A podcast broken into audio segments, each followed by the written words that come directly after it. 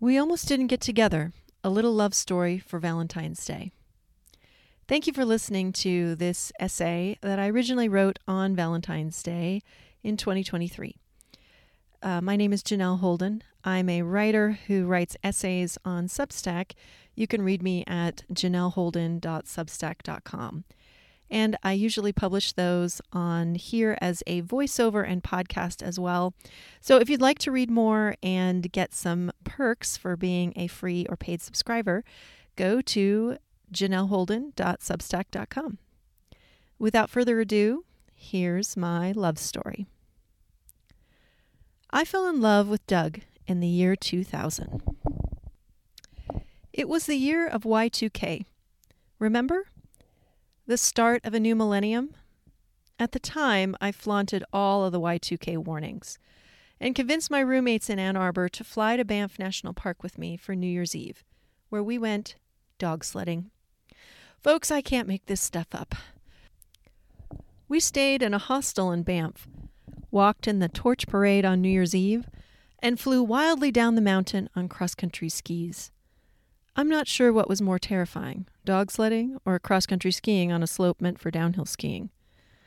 I had great friends, but no one to kiss as we watched the fireworks go off.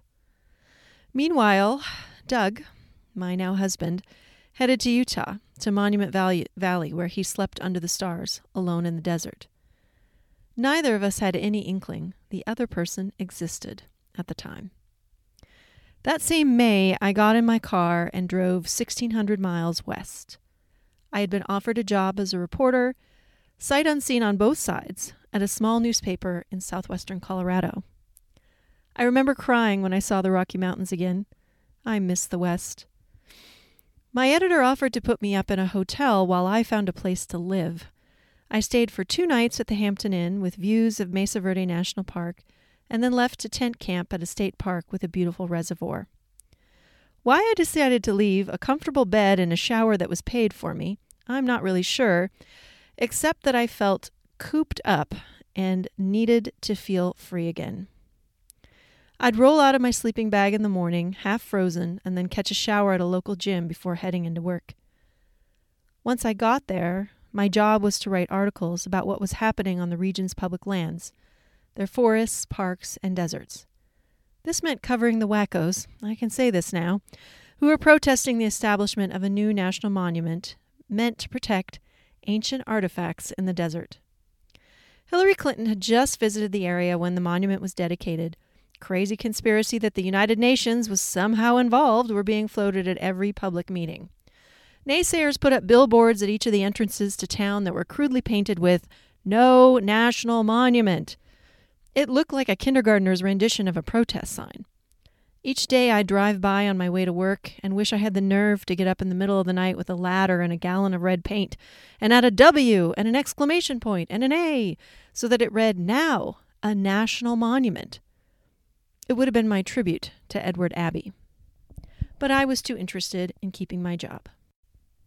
Meanwhile, Doug had just ended a stressful year teaching unruly seventh graders earth science. He had one set of classroom science books to teach with and wrote most of the curriculum himself. Nothing to send home with kids to study at night. And frequently, kids who did take books home from school would end up getting bullied and beat up on the bus for being too interested in school. He was looking forward to a summer break without kids when I drove up to his log house, intent on renting an apartment from the landlord that he rented from, too.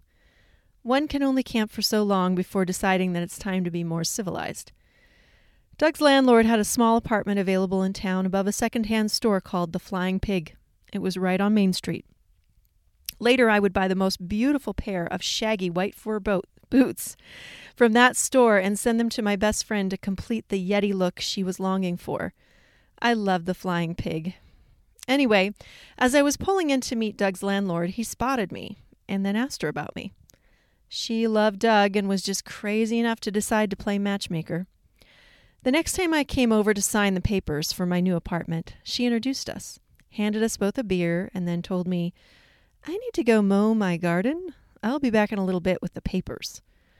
With beers in hand, we watched her trudge across her yard, pull out a lawnmower from the shed, and proceed to mow over what looked like a fledgling vegetable garden. Strange, I said.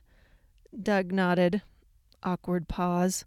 So, what do you like to do? He asked me.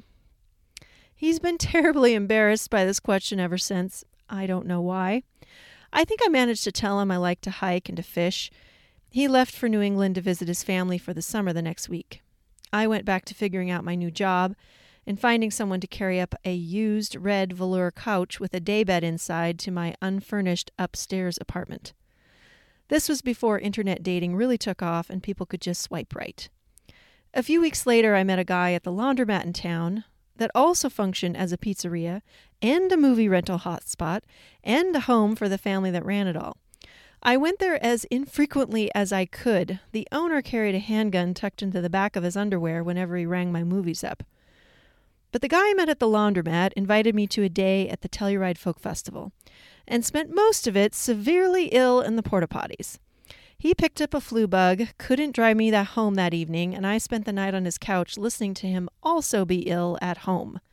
He apologized all the way home the next day, and I think he was so embarrassed by it all that he couldn't get it together to call me again. Meanwhile, my best guy friend, the one everyone had said for years that I should be with forever, called me up and invited me to his sister's wedding in Denver as his date. I drove five hours each way, slept in his childhood room across the hall from him, helped set up the wedding, got to know his whole family, and thought it might finally be the moment he made his move. Only he didn't. I drove the entire way home cursing every rom com movie I had ever watched. At the end of the summer, I ran into Linda, the landlord, and she told me Doug had just come back and I should call him. I should, I said. Yes, she said, he'd like to take you fly fishing. Huh, I said. Why hasn't he called me himself?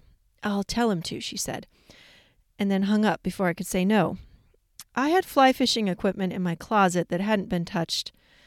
It was my romantic intention to learn how to do it after watching A River Runs Through It and reading the book by Norman Maclean. I felt like it was something every Montanan should know how to do, but I didn't know how to do it. Meanwhile, she told Doug that I could teach him to sing. He played guitar like a dream, dream, but was embarrassed by his voice and legitimately wanted to learn. She knew that to make a few extra bucks, I had advertised voice and piano lessons in the paper. I taught a few kids after school. It paid for my infrequent trips to the laundromat. Doug decided to call me, and we officially agreed to swap lessons. He'd teach me how to fish, I'd teach him how to sing. Of the two of us, he was far and away a better teacher.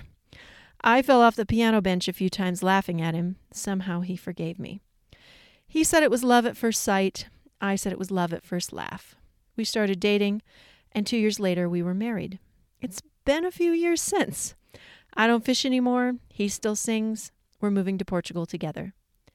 Happy Valentine's Day to all of you. May love win the day.